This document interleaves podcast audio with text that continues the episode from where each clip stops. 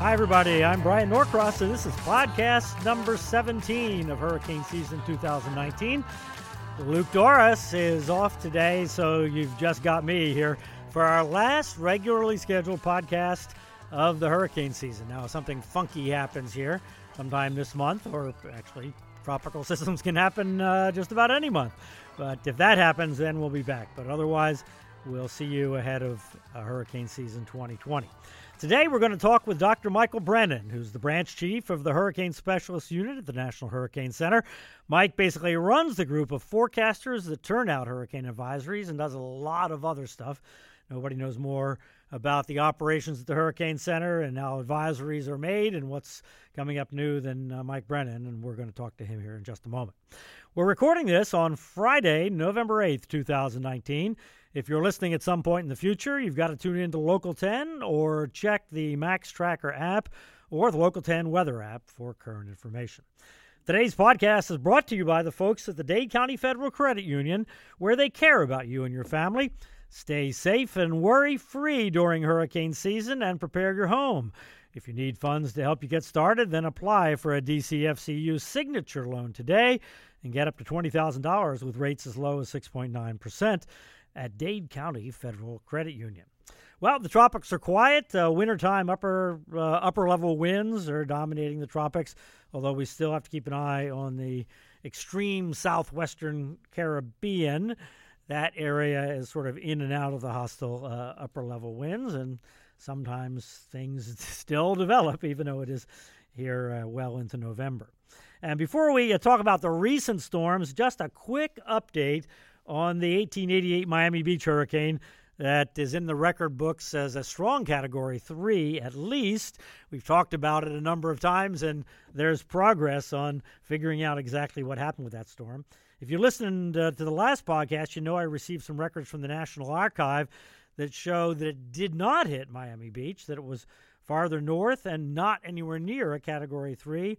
Well, now I have a log from Fowey Rocks and another uh, uh, booklet that came in from August of 1888, the weather records taken at Jupiter. So, anyway, I have lots more information now. Now, if you're a boater, you know Fowey Rocks. It's about six and a half miles southeast of Key Biscayne. It's a lighthouse out there. If you go out in your boat and look, you'll see kind of a little wooden uh, house on there. And in 1888, people actually lived out there. And believe it or not, they um, they kept a log, and they were there to keep the light lit, so people didn't run into the ships didn't run into the reef uh, off of Key Biscayne. So, anyway, we have more information, and we're uh, pinning it down. Uh, um, uh, my conclusion is that the storm came ashore north of Fort Lauderdale, south of Delray Beach, as something like a strong tropical storm or a Category 1 hurricane. But I'm sending the information over to the National Hurricane Center, and there's a team uh, related to NOAA and the Hurricane Research Division and the National Hurricane Center, led by Dr. Chris Landsea, who will uh, take a look at this uh, at uh, some point, and and uh, I'm pretty sure they'll revise the official record. So it's all kind of cool, and we'll have more on it. I'll put it on Facebook if if uh, I uh, get the the write up done before they get the final analysis done. Anyway, it's a it's a cool um, project that I've been undertaking, and and it's kind of fun to see it come to some fruition. So I'll write it up, and you can also follow me on Twitter, by the way, at uh, at b norcross wplg, and I'll let you know there if there's more on the 1888 hurricane. All right, uh, subtropical storm Rebecca was the last storm, yet another high latitude storm, adding to the number of storms this hurricane season. Not really much of a threat, uh, but certainly certainly not to the U.S a little bit of a threat to some of the Azores, but it was weakening as it went through there. So we're at 17 named storms at the top end of NOAA's hurricane season forecast of 10 to 17. So it's been an interesting hurricane season.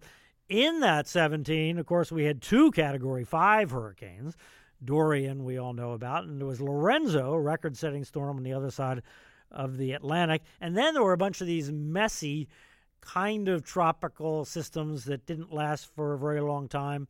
and uh, that makes the counting of named storms in a hurricane season really not a good indicator of what the season uh, was like, which of course forecasters know uh, very well. In October last month, it was a weird uh, situation. Again, these weird storms continued. Since our last podcast, Tropical Storm Olga formed in the Gulf and wreaked havoc in, in southern Louisiana, actually. Surprising windstorm there. A super uh, tiny Hurricane Pablo formed in the Northeast Atlantic, uh, more northeast than any other hurricane in the history books. Uh, one storm formed farther north, but nothing in that northeastern part of the Atlantic was weird. And uh, before that, of course, there was Nestor, was another annoying storm in the Gulf in this kind of never never land between tropical and subtropical and uh, there are subjective questions that have to be answered uh, when these things get named. So uh, that brings us to Dr. Michael Brennan, the branch chief in charge of the hurricane specialists at the National uh, Hurricane Center. Mike, uh, welcome to the podcast. Hey, Bryan. Great to talk to you. Thanks. Uh, thanks for being here. And so let's go a little out of order. I think it'll make more sense. First of all, the one we ended with, subtropical storm Rebecca. There was a debate whether to call it or was there a debate whether to call it a tropical storm, or was that one one of these that was firmly in the subtropical storm bucket?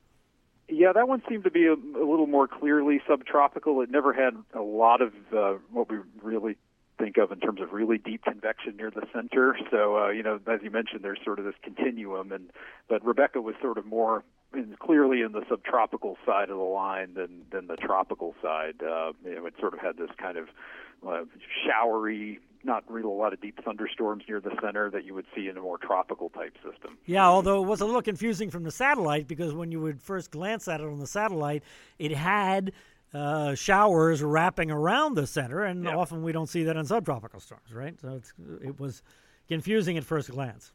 Yeah, yeah, and again, it's sometimes it's it's sort of a again it's it's a subjective call. The subtropical definition is actually pretty pretty subjective, and uh, yeah, there, there's definitely some wiggle room there, and uh, we see storms sort of cross over, going both ways that we've seen this year actually.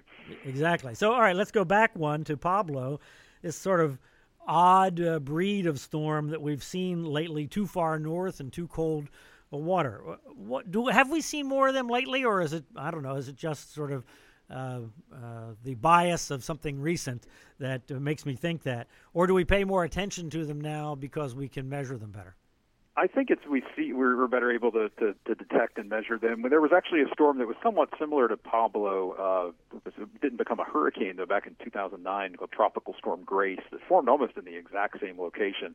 Never got quite as strong, and that's the other challenge with those storms that form so far north and they're so small is uh, you know we have our satellite intensity estimates, but we're, there's a lot more uncertainty as to how strong those storms actually are because of the you know, the the Dvorak technique, which we use to to measure intensity by satellite or estimate intensity by satellite, not always great for little tiny systems.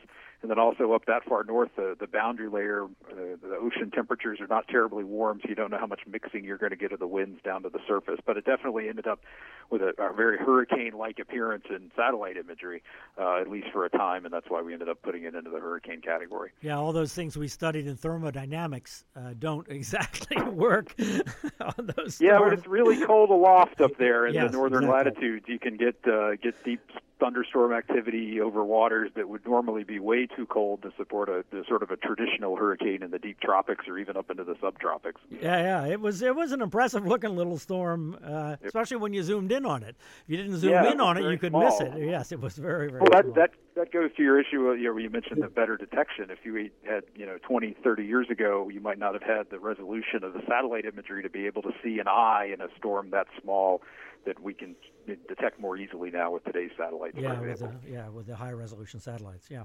All right, so let, us go back a couple more. There was Nestor. Now you guys were tracking this tropical disturbance in the Caribbean. We seem to have yeah. a whole series of these things this year that moved across the Yucatan into the southern Gulf of Mexico, and then it got pulled north by a dip in the jet stream. And meantime, a front was bearing down from Texas. It, it was spinning in some kind of uh, elongated kind of way.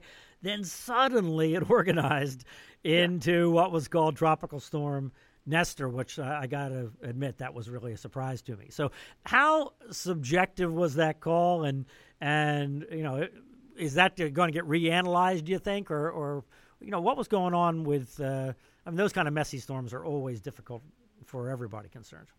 Yeah, you know, the Gulf of Mexico has thrown a lot of curveballs at us this year. You think going all the way back to Barry, which was a hurricane that right, originated yes. over over North America over land, right. but then never really looked like a classical hurricane. It sort of had this lopsided structure and sort of a broader center than you'd expect to see in a tropical cyclone.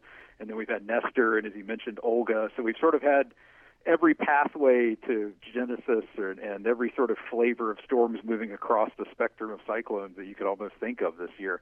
Um, Nestor was an interesting case. It, it, it had this very elongated, uh, not really even what you could call a center at first, so that it didn't come anywhere close to meeting our definition of what would you know we would consider a well-defined center for a tropical cyclone. But then, I guess it was on uh, October 18th that the system got better organized and uh, we actually had a lot of aircraft data. I was actually working that day, so I remember this pretty well. We had aircraft and ship and buoy data that showed that the center became much better organized. And then it sort of took on this sheared tropical cyclone appearance. It was pretty lopsided. There was upper level, strong upper level westerly winds from that trough moving across the Gulf of Mexico, mm-hmm. and then then it sort of ended up transitioning to a sort of a post-tropical or almost more of a subtropical and then post-tropical structure as it approached the northern Gulf Coast. But Nestor was interesting because it was really big, so it had this large area of wind and storm surge and these big storms in the Gulf of Mexico, even if they're not very strong from a peak wind perspective, move a lot of water around, especially when you get into like the Big Bend area of Florida, this Gulf Coast. So you can have 40 or 50 knots and can cause a lot of uh, a lot of storm surge there a lot of tornadoes, a lot of rain bands. So it was kind of a big sloppy system.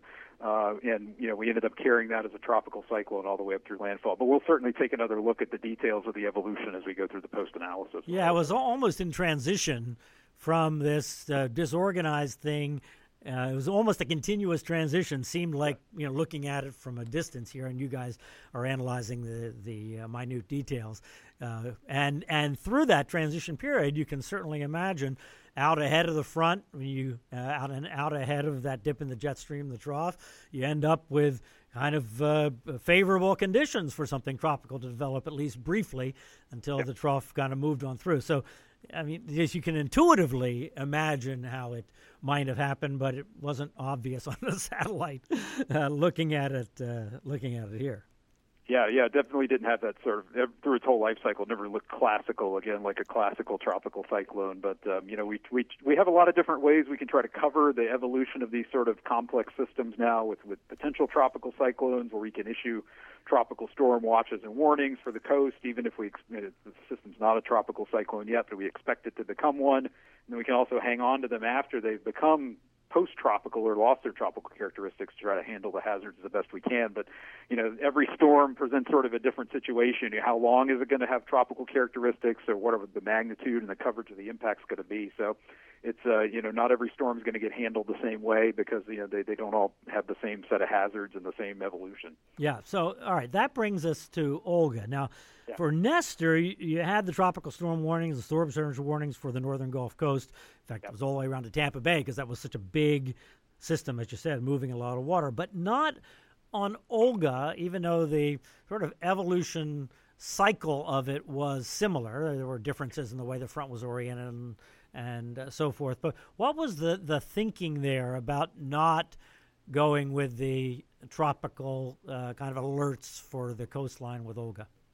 Yeah, Olga was a trickier system because it, only looked like it was going to be tropical for a very short period of time. And we weren't really confident in whether it was going to uh, uh, sort of achieve tropical cyclone characteristics.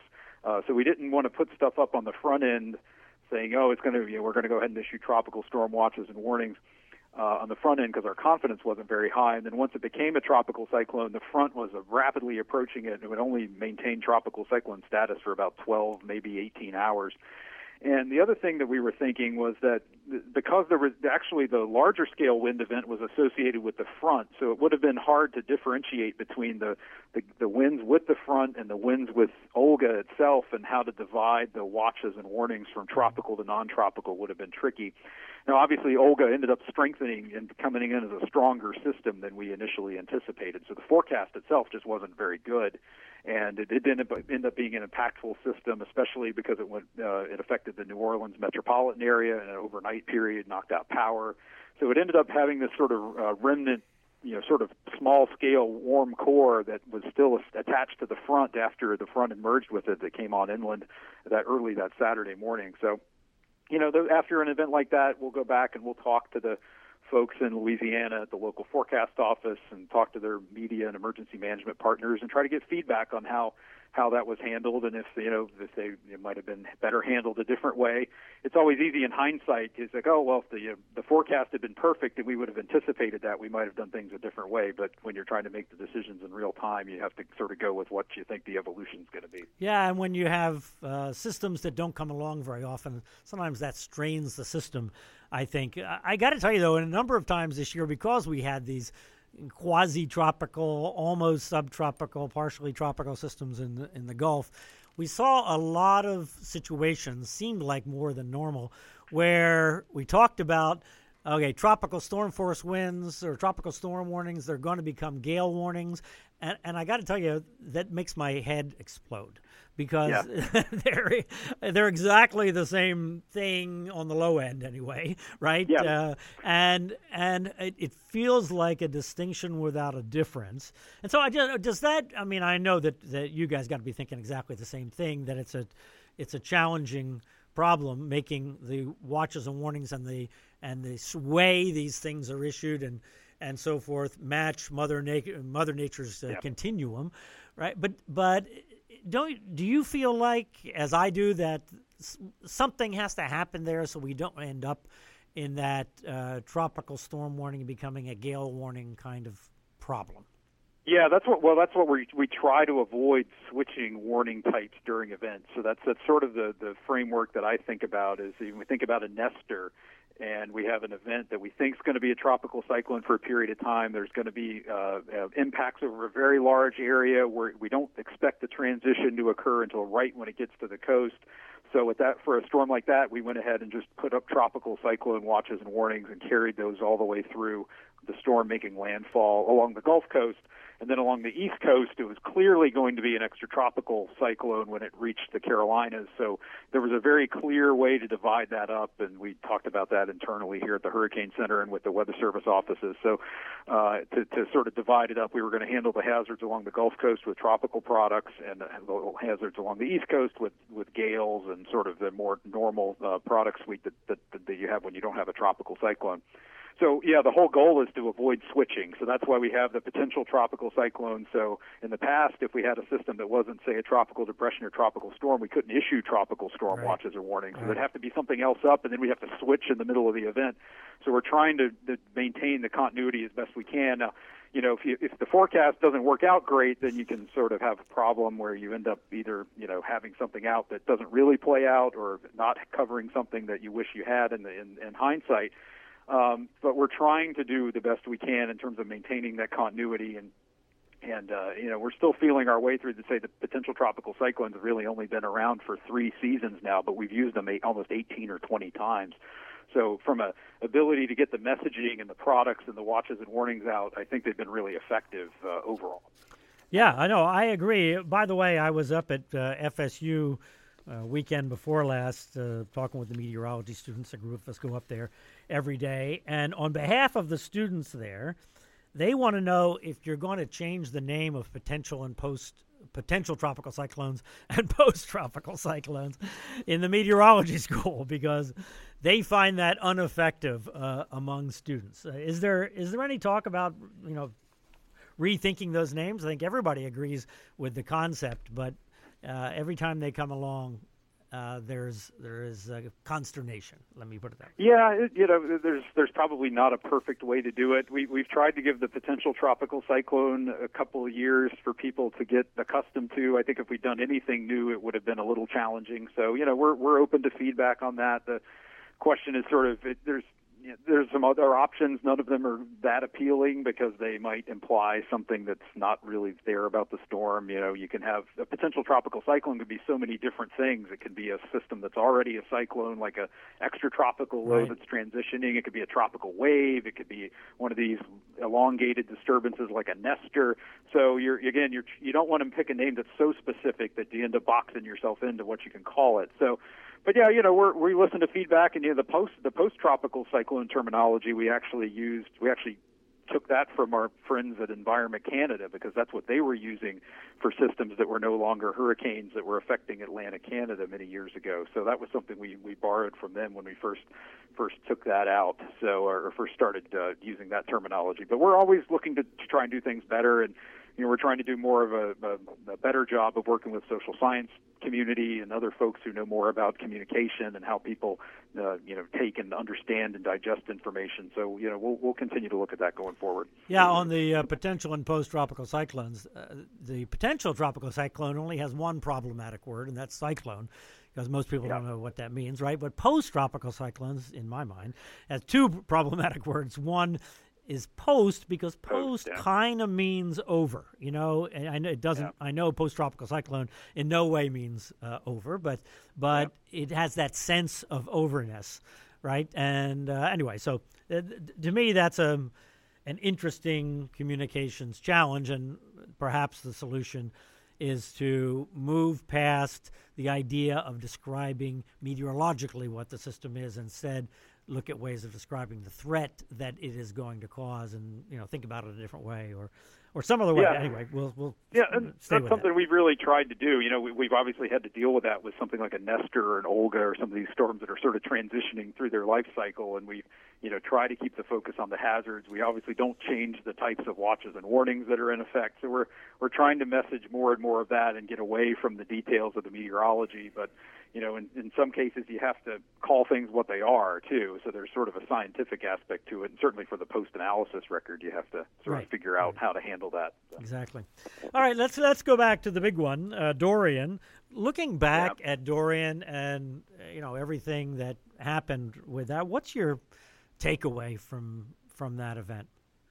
Well, I think Dorian was such a challenging storm in so many ways, all the way from forecasting its genesis, which wasn't really anticipated very well by some of the models, uh, Yeah. and uh, and then uh, even the models that did show it forming east of the Lesser Antilles for several cycles. A lot of the global models were showing it moving into the Caribbean and then dissipating and staying very far to the south. So there wasn't a lot of signal that it was going to even go on to become much of a, a significant tropical cyclone, even maybe something more than a depression or a sort of a very low end tropical storm. And it ended up farther east, right? So the Right. fact that it, the fact that they didn't have the track right, might have Yeah. had something to do with the fact that they didn't have the intensity right. It was too weak. Yeah. That's, Yeah. And then when you run into those situations where the model representation of the storm is off in terms of the intensity and especially the depth of the system, that's when you can run into these big track errors that can then play a role in the intensity errors because then downstream, you know, Dorian moved over St. Lucia and you had this reformation of the center almost jumped and dissipated and reformed and there was some shear with the system so there was this sort of discontinuity in the track and before Dorian moved over St. Lucia, all the model guidance had it moving towards Puerto Rico or uh, eastern Hispaniola. And that obviously had impacts on what we were forecasting in terms of the intensity in the longer term. We were expecting land interaction, uh, not sure how much there would be, or but, but certainly something that would suppress the intensity until it got north of uh, the Greater Antilles into the vicinity of the area east of the Bahamas and then you had Dorian reform, and you can look at the track model guidance. Even within 12 hours, all the model guidance was off by quite a bit. Yeah, it kind Uh, of on jumped one- north, right? It when it went, to sort of a reform, right? Yes. And then went basically. You went from a situation where we didn't have any watches and warnings out for the Virgin Islands the day before, and then they ended up having a hurricane move over them. So that's obviously not ideal from a preparation and and uh, warning standpoint. And then because the storm moved east of Puerto Rico, basically had no land interaction, it was able to strengthen all the way until it got into the southwest Atlantic, and then obviously Dorian went on to become what it became in terms of a Category Five storm that approached the Bahamas. But those were some of the you know, most challenging intensity forecasts because they're tied to the track. which is tied to the structure. So it all sort of uh, you know sort of merged together in a very complicated forecast scenario. And then that doesn't even get us to the point where the steering currents collapsed and we had the stall and the, the landfall and the uh, Great Abaco and then the threat to Florida and the southeastern U.S. Yeah, I, I don't think people generally appreciate how interrelated the intensity and the track are. Uh, so uh, the uh, going both ways, right? If the storm goes yeah. a different place, then the intensity uh, forecast has a good chance of being uh, somewhat different. And if the intensity is way off, that can affect uh, the track, as we all know. Generally, weaker storms generally go farther west in the yeah. heart of the hurricane season, for example. Yeah, and especially the you know when you have land involved, like islands, topography. If you don't get the track right, then that's going to have really big implications on the intensity. And uh, you know, I remember Irma making one of the forecasts. Yeah, Irma's the exact same thing. You know, it scraped the north coast of Cuba. That was at Yeah. 10 miles farther offshore. You would have had a very different storm approaching the Florida Keys, for example. Exactly. Well, so here we had another super strong storm, and the question was, how strong was it? Now, we talked to Dr. Uh, Jack Beven earlier this season about that excellent uh, Hurricane Michael report he wrote, and the lingering questions about the measurements from the instrument on the Hurricane Hunters that estimates the speed of the wind at the ocean surface by looking at the sea foam, the SFMR, and and the research that's underway to figure out what's happening at the very high end of the uh, wind speeds, as we saw in Michael, we saw in Irma. Did, did this come into play in Dorian as well? Another, you know, 185 mile an hour uh, hurricane. Did, did we have those sort of anomalous SFMR readings that we're not still not totally sure about yet uh, in that storm? Yeah, yeah, we saw the same sort of behavior. Once Dorian got up into the category four and five range, we saw that similar scenario that we've seen in previous storms where the SFMR winds ended up much higher than the flight level winds. And you know, obviously, even higher than the flight level winds would suggest the surface wind should be. Yeah. Now, Dorian, for certain, for sure, the flight level winds were very high. We had you know central pressure readings of around 910 millibars. It was obviously a you know very extreme storm, but in terms of just how strong to make it. We're just starting to work on the post analysis for Dorian now.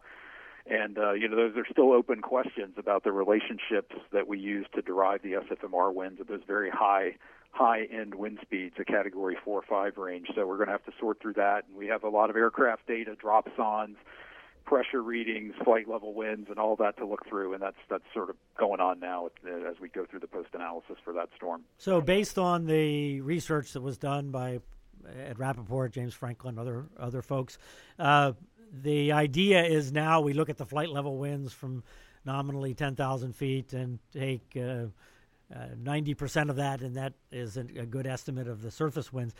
Are you thinking that that that will change here as we look at these super strong storms, or we, are we seeing some sort of different vertical profile for these storms? Yeah, that's that's something that we have some research going on into, and we also, you know, a lot of that was determined by the the dropsonde measurements and how the dropsonde winds change with height as you go down from flight level down to the surface, and so the last few years with so many strong storms, we have a lot more dropsonde data that we can go back and look at and try to recalibrate some of those relationships, not just the flight level winds, but then also the actual calibration of the SFMR instrument itself. You know, what should it be doing Right. uh, in those type of wind regimes? You know, when those those relationships were first sort of put together, we didn't have a, lot of data at those very high end winds, and so we've gotten a lot more now. So there's an active research project that's starting to look at that and try to improve and re re-examine those relationships going forward. So, you know, hopefully in a couple of years we'll have a better idea. And and, and we've been very upfront about that in our post analysis of storms like Irma or Jose or Michael that you know the we may have to go back and make some changes to the best track intensities of those storms once we find out what those relationships really should be if we get a better understanding either up or down of what those true intensities really were. But you know it's worth pointing out that you know our average uncertainty in the intensity of a major hurricane is plus or minus about 10% so if you're talking about something that's 180 miles an hour you could be 15 miles an hour up or down is you know well within the error bars there uh, for just the amount of uncertainty there is at that at that that uh, strength of the storm.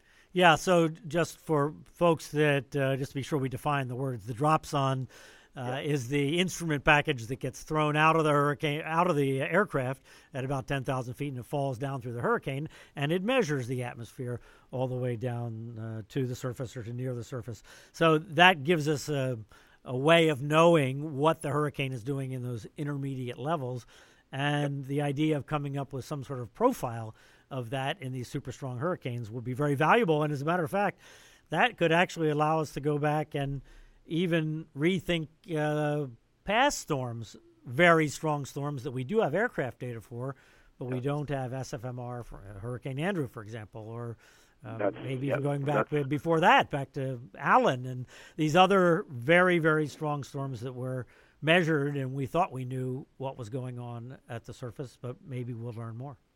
Yeah, and that's exactly what happened. And the reanalysis of Andrew that was done to make it a Category Five was again based on these relationships that were discovered after Andrew occurred. And yes, so right. as you mentioned, the, the, this whole Atlantic reanalysis effort is underway. There, you were talking about the 1888 storm. They're they're sort of working their way through the 1960s now. Yes, I'm, I'm to, with bated breath here, waiting on on Cleo and uh, yeah. and Isbell and uh, Betsy for sure. Yeah, it's it's interesting as as we get farther along in the time. There's more and more data to start looking at, so the process itself becomes more complicated than it was, you know, say in the 1910s or 1920s, and you had ship data and some limited surface observations. Now we're getting into the era where there's satellite imagery to look at and start to get some ideas about what did that mean compared to what was uh, the interpretation of it at the time.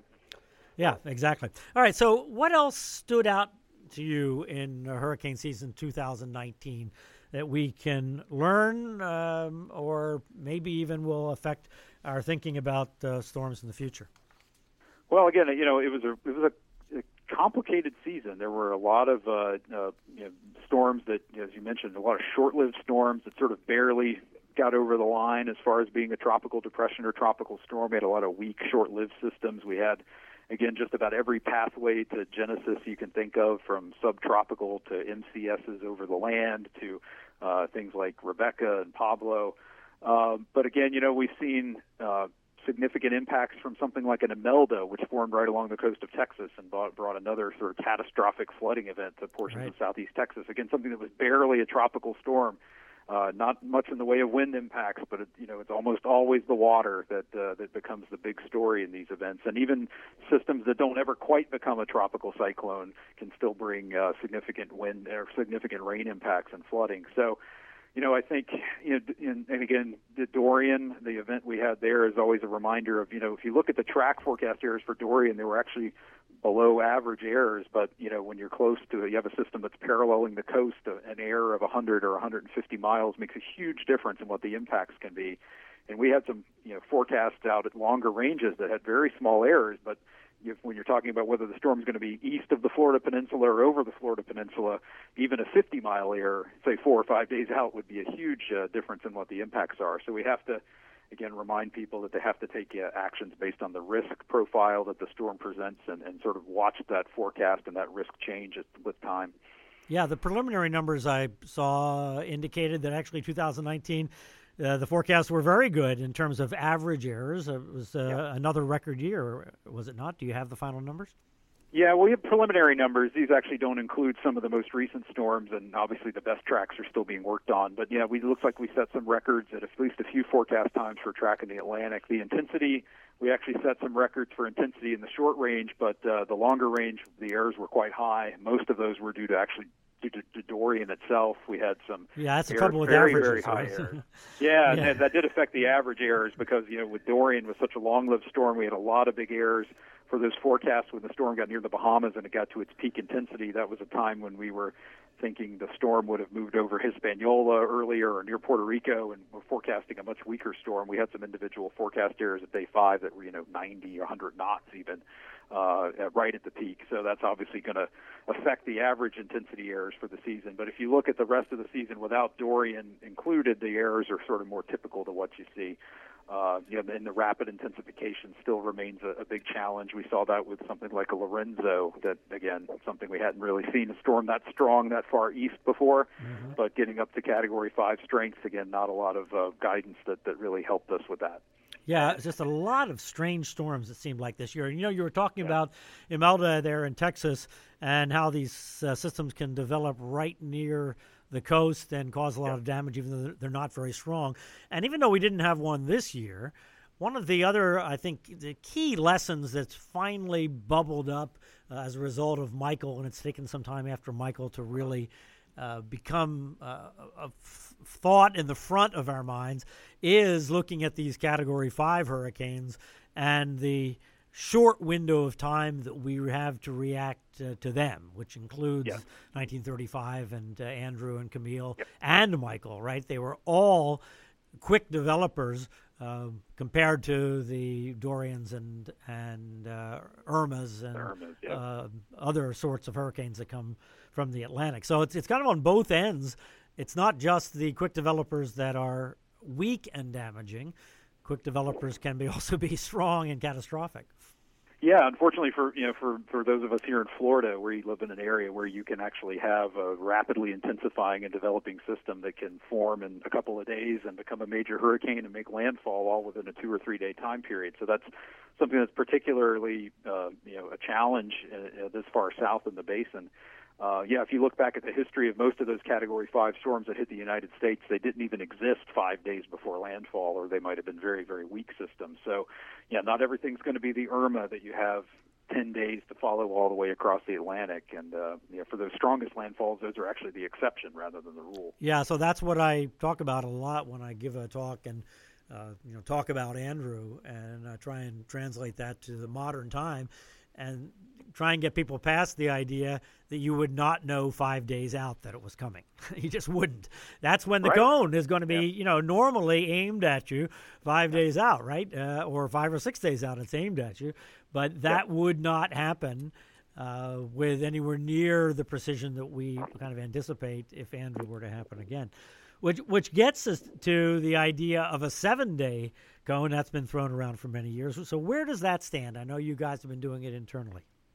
Yeah, we've been doing in-house six and seven day forecasts for the, most of the last four or five years, and um, you know we haven't gotten all the, the final numbers for this year, but it looks like, in an average sense, the errors themselves are actually pretty good. But we have these big outliers at day six and seven where you can have track errors that might be five or six hundred miles that pop up sometimes, and those are a real challenge in terms of if those forecasts were public how would you be able to message such a big forecast error that would then require such big changes to the forecast as you tried to correct from it? So I think back to Florence from last year, there were some six and seven day forecasts we made when the storm was still out in the eastern Atlantic that had the storm recurving east of Bermuda. Uh, all the models showed that, and then there was this gradual step back to the left. The five-day forecast errors really never got as big because they weren't at that point where you were taking the storm too far northward. But if those six and seven-day forecasts had been public, people might have written off Florence as, "Oh, it's going to recurve. It's never going to be a problem." And then how do you get their attention back again? Uh, that's that's sort of uh, one thing we struggle with, and the other thing is how do you just how do you present a six and seven day forecast? You, you I don't think you really necessarily want to put a dot on the map given the uncertainty at those time ranges. And then how do you define the risk area? We might not want to use something that's just based on the error cone. We might want to try to come up with something that's more hazard based. So we're we're starting to think about how we would present that, but we don't have any firm timetables for going public with the six and seven day yet. Yeah. So the challenge would be uh, if uh, storms, let's say, you know, we're here in Miami and uh, the the six or seven day forecast was taking it to Jacksonville. Well, that feels like a different planet, but it's right. only 350 miles away. You know, oh, yeah, so, that so would that would be way within the error uh, yeah. at six or seven days. So, uh, right. it, yeah, it's incongruous from a mental uh, perception standpoint and a communication standpoint. It's uh, it's really tricky.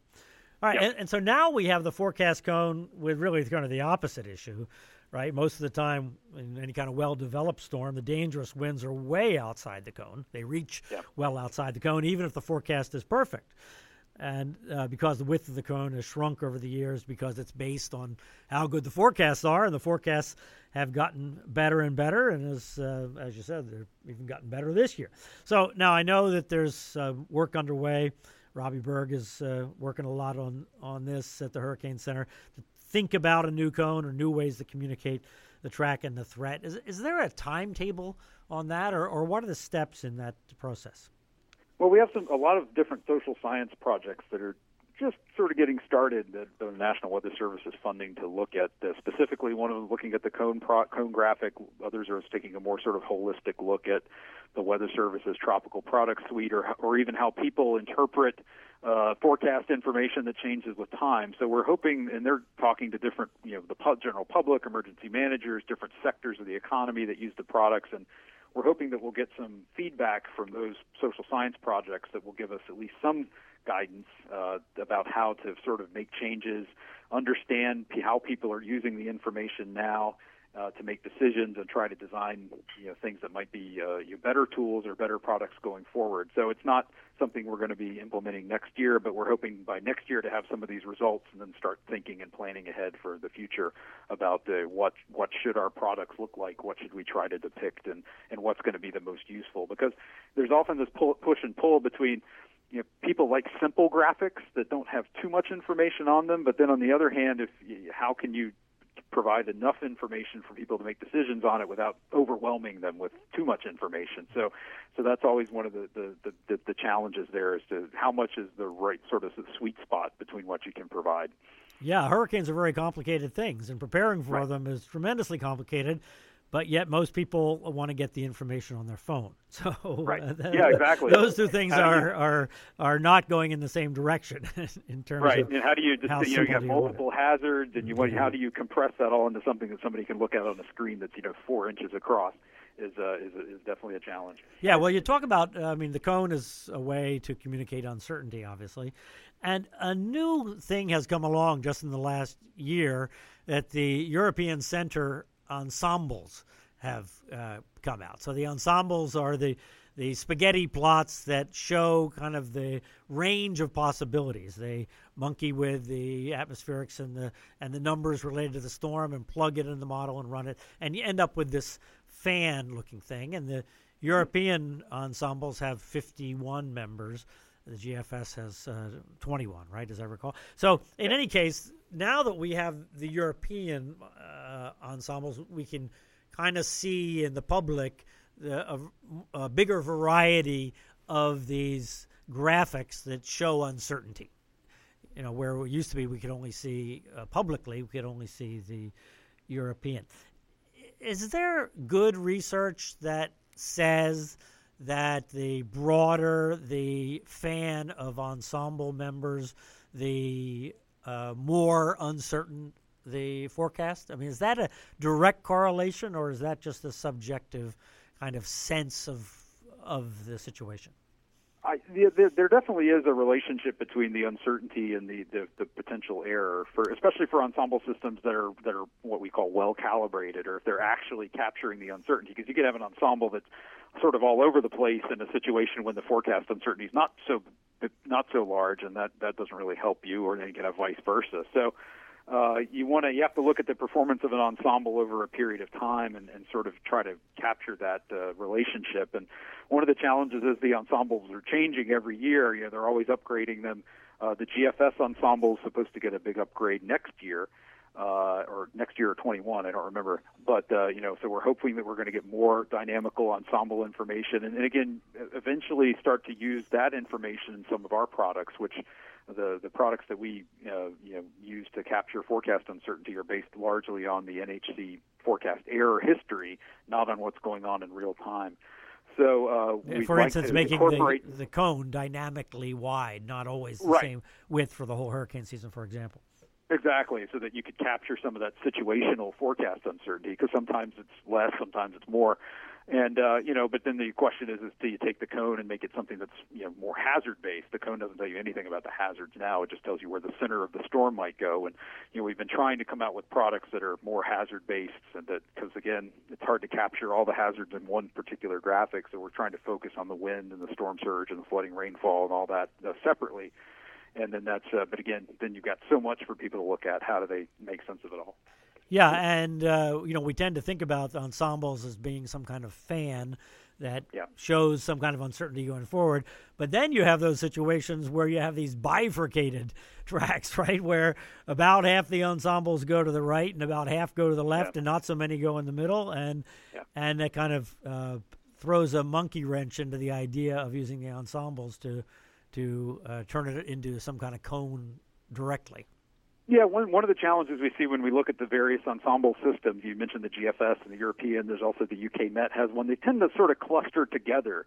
So you, if you if you plot them all together, you might get a sense of the true uncertainty. But sometimes the if you just say looked at one modeling system's ensembles, will sort of tend to cluster around each other. They don't spread out quite enough. So so yeah, there's still challenges, and one of the challenges with the ensembles too is for weaker systems the models and the ensembles, which are typically run at less resolution than the, the deterministic models are, don't really capture the systems very well. They might not hang on to them. So if you had something like a Dorian that initially is weak, the ensembles might not have any representation of it at all. So you have to figure out how you would handle those sort of low-end weak systems when there's not enough uh, real, you know, dynamical model and, uh, information to catch onto them with. Yeah, it, it is. It's complicated. Although the ensembles of today have a higher resolution than the the models, just the operational models, did not oh, that sure. long ago. It's uh, exactly. It's uh, the technology is amazing. All right, talking about models, the other kind of, in fact, the way that, that you guys generally make a forecast, you look at these consensus models that uh, are the average of of uh, other models, average of the European, the GFS, the UK Met, uh, various other models. And now these days we have these sort of intelligent consensus models that don't just do a straight average; they have a, a strategic average to figure yeah. out how to best average. And one of those is the HCCA, which you uh, mention quite often in the forecast uh, discussions. And that's part of the Hurricane Forecast Improvement uh, Project, came out of the Hurricane Forecast Improvement Project. And we can't see that in the public yet. So, uh, can you talk about what that is? Is that really working out uh, as well as it seems? Uh, you know, is it really a good model? And is it going to become operational so it kind of ends up uh, in the public like the other consensus models and and uh, other models in general? Yeah, the you know HICA stands for HFIP corrected consensus. So that's what those sort of smart consensus aids are. Is they what they do is they look at the performance of the models from the previous years and what biases they might have. Do they tend to be say too fast or too slow or too far left or too far right? And then they weight them accordingly. So they might weight the European differently than the GFS, differently than the UK Met, depending on the forecast situation and how the models perform this year. So it's it's um, in some cases they do better than the just sort of straight average consensus. In other years they don't do as well, and and you know they struggle too because the models change every year. So the biases that a model had in the past might not actually represent what the biases or the uncertainties are this year. And, uh, and so, you know, this year, for example, the Florida State Super Ensemble, and, and which is another corrected consensus approach, and the HICA both did pretty well. Uh, the actual multi-model consensus actually beat both of them at day five, though, by just a little bit, the straight average. So, but we tend to follow that guidance, and um, you know, we we don't uh, we can't post everything we use publicly because of agreements we have with companies and things that have, uh, helped devise these techniques. So we have some restrictions on what we're able to share, but we, we're able to look at quite a lot of things internally that we can't always share publicly, and, and they are tend tend to be some of our better uh, uh, you know forecast tools, both for track and intensity, uh, in most years. Yeah, that's the the kind of public-private aspect of of improving uh, weather forecasts that's going on really across the the weather enterprise. I guess it's, yeah. it's a, an outcome of that, an unfortunate outcome of that in a way. D- do they? Do you know? Uh, uh, look at the errors in the past models in different parts of the ocean, like in the deep tropics, or uh, you know, recurving up the east coast or in the Gulf, and and use different corrections. Do you, do you happen to know that? Um, I don't know, for example, I don't know what the super ensemble does. They may do some sort of regional verification. Um, I know that for the corrected consensus techniques, look at the performance of each model at each forecast time and will weight them differently, say at 24 hours than they might weight them at 72 hours. I don't know if that's broken down regionally or not. I know it's broken down by ocean basin. For example, the errors are very different in the Atlantic than they are, say, in the Eastern Pacific. Right. So that's definitely done differently.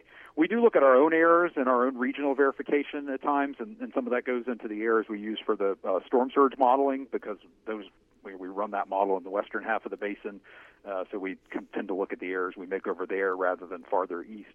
Uh, but again, yeah, that, that, we haven't looked at the regional verification ourselves in terms of the models uh, as much as you know, you know, maybe we did in the past. I, I asked that question because it, it, just occurred to me while you were describing the HICA and how that works.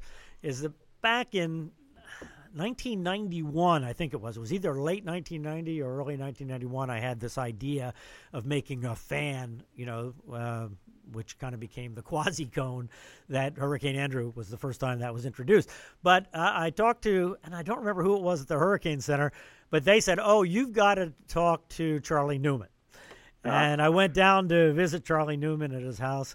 And Charlie Neumann, for anybody that knows the Hurricane Center, knows the name Charlie Neumann. You, you look him up, and he's got uh, hundreds of papers attributed to him, and and the mo- early models, and so forth and so on. I mean, Charlie was this unbelievable scientist, and key to the early years of the uh, Hurricane Center, way up into the 80s when he retired, I think. Mm-hmm. Anyway, uh, he showed me on a computer at his house this fancy computer setup that he had there, and he had this whole database of of all these tracks. And he showed me these error ellipses, and he had calculated different error ellipses for different times in multiple basins in the deep tropics. You know, if, like if the forecast was for a certain point, the average error was actually ahead and to the right, and and uh, different you know, if if it had curved up and was near Florida, it was a different amount, and so forth and so on. So he gave me all of these different ellipse sizes uh, to uh, take back and figure out what to do with, and I ended up just averaging them all together and coming up with a kind of overall average error for 24, 48, and 72 hours, and that's how I made my lines for that uh, early cone.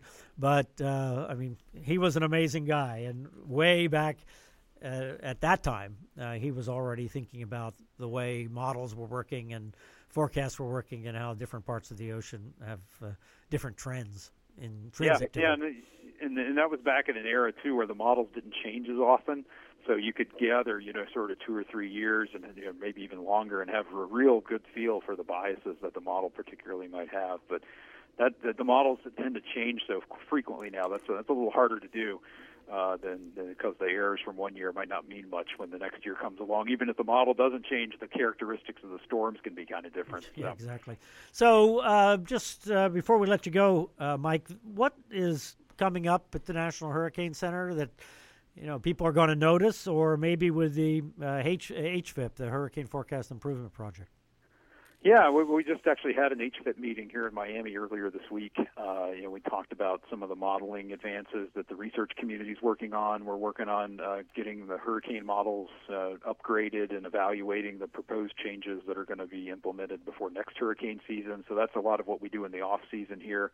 We'll be wrapping up our post analysis of things like uh, you know Dorian, for example, and get the reports out for that, and then. Uh, you know, so there's always new things going on. There's always new data to look at. There's new instruments to look at, new ways of uh, of looking at and and sort of digesting all the information we get in operations because we're always getting more in. We've got to figure out more efficient ways to view and look at the data because we don't have any more time to do the forecast than we did ten years ago. But yeah, we've the got days a lot more to look longer. at now. Yeah, right. Exactly. So you know we're in you know the rest of the off season. You know, once we get into the new year, we really are focused on the outreach and education and training that we do for emergency managers and the media and working with the rest of the weather enterprise at uh, conferences and meetings to try to get ready for the next hurricane season, which is always just around the corner. Yes, it is. It's amazing, and they come. Seems like they come sooner than uh, than ever. But I think that's just because yeah. we're getting older. Yeah, I think yeah. so. All right, uh, Dr. Mike Brennan. Thanks very much, Mike. Appreciate you being on the podcast. Thanks, Bryan. All right, we'll, we'll be in touch. Thanks very much. All right, Dr. Michael Brennan, the branch chief of uh, in charge of the Hurricane Specialist Unit at the National Hurricane Center. All right, we just passed the anniversary of the only hurricane to hit South Florida in November. It was called the Yankee Hurricane, and it was kind of a surprise. It formed near Bermuda. Now, get this in your mind. It formed near Bermuda, which is kind of east of North Carolina, out in the Atlantic, and it headed toward North Carolina at the end of October and then it turned left and it headed south. So it's reported to be off Jacksonville. And I mean, nobody has any idea what's going to happen with this storm. It ended up passing directly over downtown Miami on November 4th, 1935, with an estimated 100 mile an hour winds. That's the modern estimate. And remember, in September of that same year, on Labor Day, the all time megastorm hit the Florida Keys. So this storm in November of 35 is kind of forgotten, but it counts as one of the seven hurricanes that passed directly over downtown Miami in the first seven decades of the 20th century. It was called the Yankee Hurricane because it came from the north. As I said, this is the last podcast of the season, except uh, unless something kind of freaky or unusual happens. Thanks to everybody that listened in this season. Uh, today's podcast brought to you by the folks at the Dade County Federal Credit Union, where they care about you and your family. Stay safe and worry free during hurricane season and prepare your home. If you need funds to help you get started, then apply for a DCFCU signature loan today and get up to $20,000 with rates as low as 6.9% at Dade County Federal Credit Union. Thanks to them for sponsoring us this year. For meteorologist Luke Doris, I'm Bryan Norcross. We'll see you again in 2020, if you can imagine that. All right, stay safe, be well. We'll see you then.